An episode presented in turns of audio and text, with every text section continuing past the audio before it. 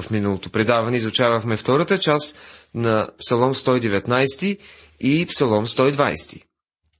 Започнахме нова серия псалми – Песни на възкачванията.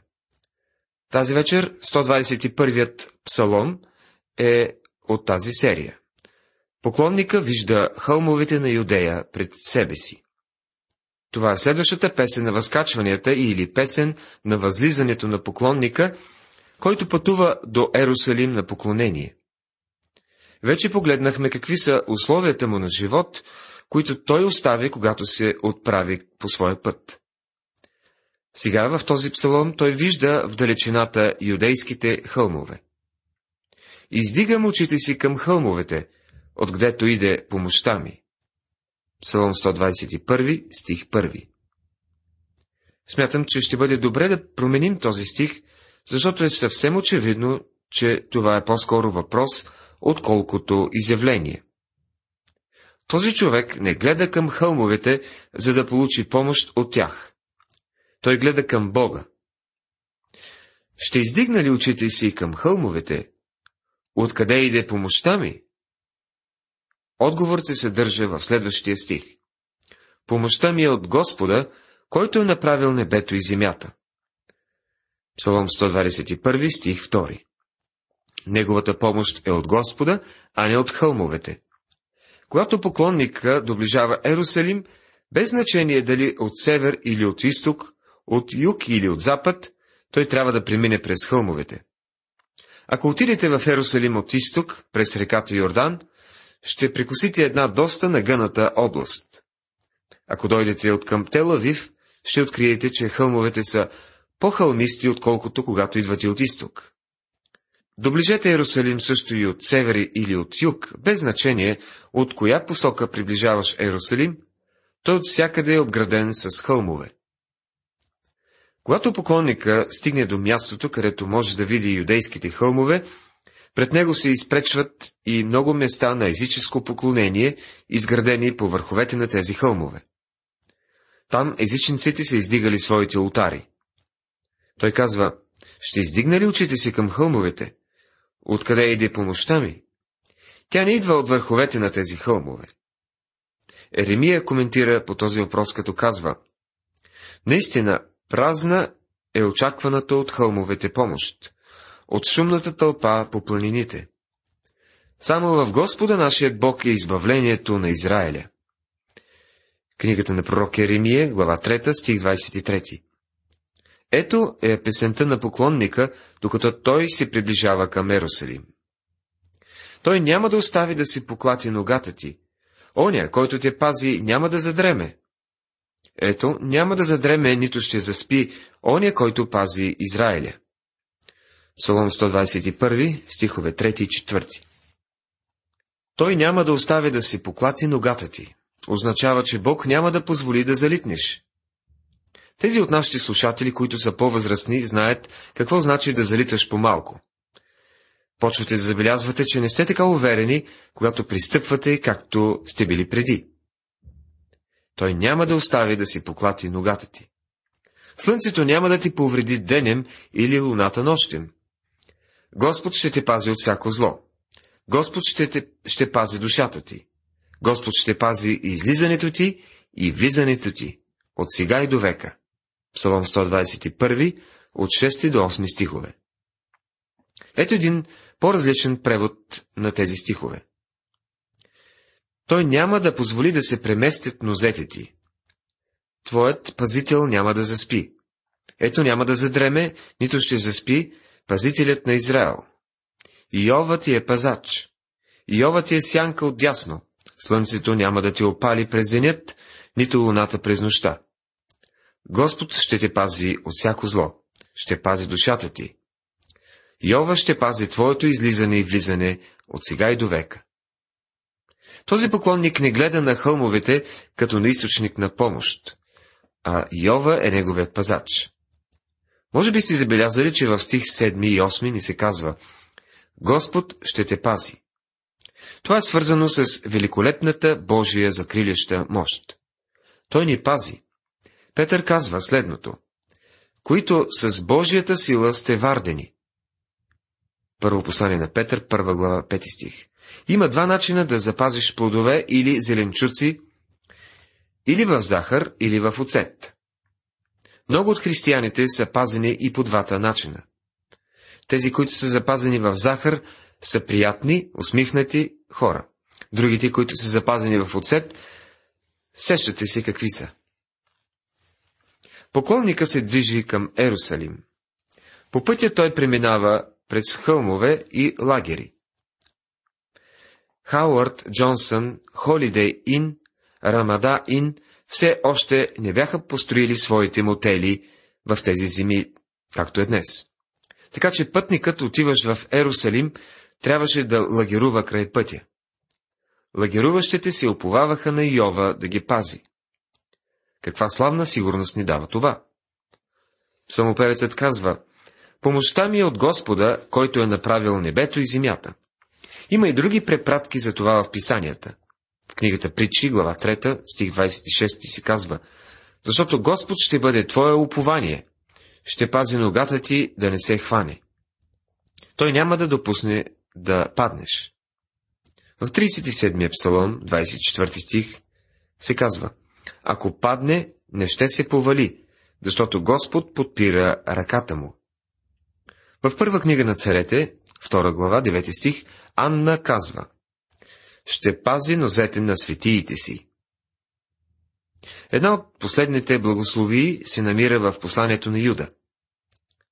А онзи, който може да ви пази от припъване и да ви постави непорочни в радост пред своята слава, на единственият Бог, наш Спасител, чрез Исуса Христа, нашият Господ, да бъде слава и величие, и поради всички, и преди всичките векове, и сега, и до всичките векове.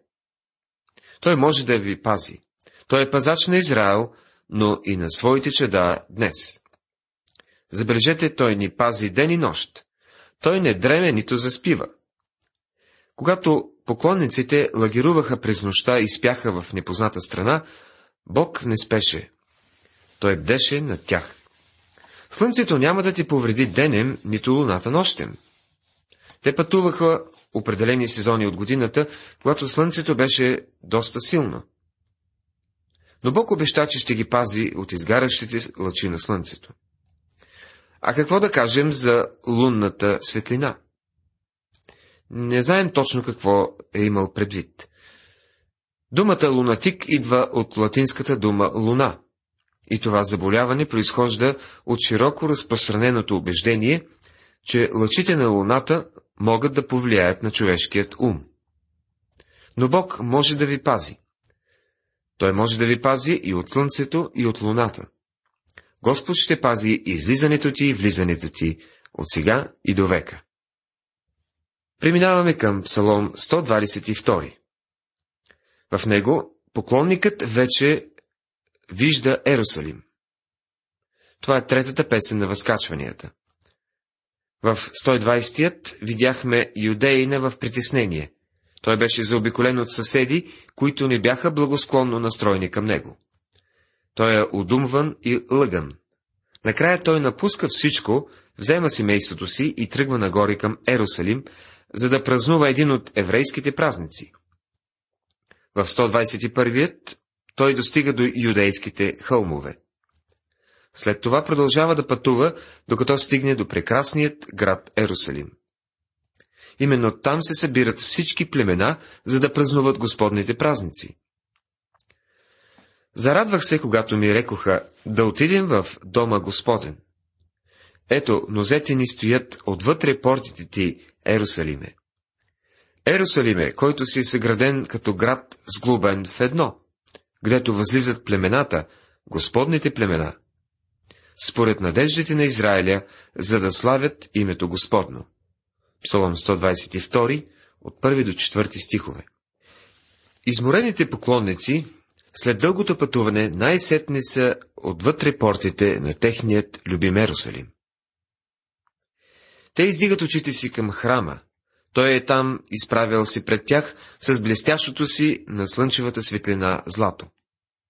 Радостен вик преминава от уста на уста. Хайде да отидем в дома Господен. Този прекрасен псалом е едно пророчество.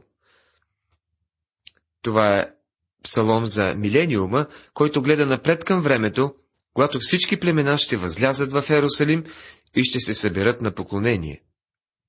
Юдеите са били далеч от святия град за дълго време. Всъщност и днес не целият град е тяхна собственост. Израелтяните не могат да построят отново своят храм на старото му място, защото там сега се намира джамията на Омар. Всички свети места са заети от езичниците. В книгата на пророк Осия, глава 3, стих 4 четем. Защото израелтяните ще останат за дълго време без цар и без началник, без идолски стълб, без ефот и без домашни богове. После израелтяните отново ще потърсят Господа своя Бог и царя си Давида. И в последните дни ще дойдат с страхопочитание при Господа и при Неговата благост. Ерусалим ще просъществува и през хилядогодишното царство. И какво ще открият завръщащите се племена там? Един богослов го описва последният начин. Величествен град, сплотен в едно.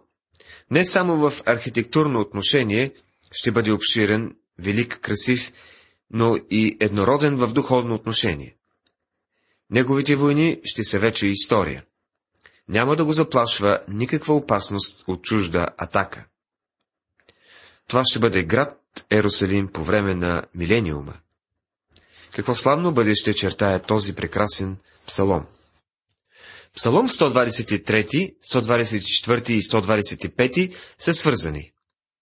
Поклонника вижда храма, след това хълма Сион и в крайна сметка е в безопасност в Ерусалим. Тези три псалома са част от псалмите, разказващи ни за поклонниците и обрисуват едно малко гнездо от три псалома, които ни разказват една история. 123 е наречен Око на надеждата, защото пред очите ни се изправя храма и децата на Израел обръщат своите очи към техния Бог с надежда. Храмът беше средството, чрез което човек отива при Бога. Издигам очите си към Тебе, който обитаваш на небесата. Псалом 123, стих 1. Псалмопевецът ни показва много ясно, че Бог не е ограничен от един храм. Той не стои в някаква кутия в Ерусалим. Критиците, които твърдят, че Израел смяташе Йова Бог като едно местно божество, което живееше в техния храм в Ерусалим, грешат много. Самопевецът дава да се разбере съвсем ясно, че Израел не вярва изобщо в такова нещо. Той се обръща към него. Издигам очите си към тебе, който обитаваш на небесата.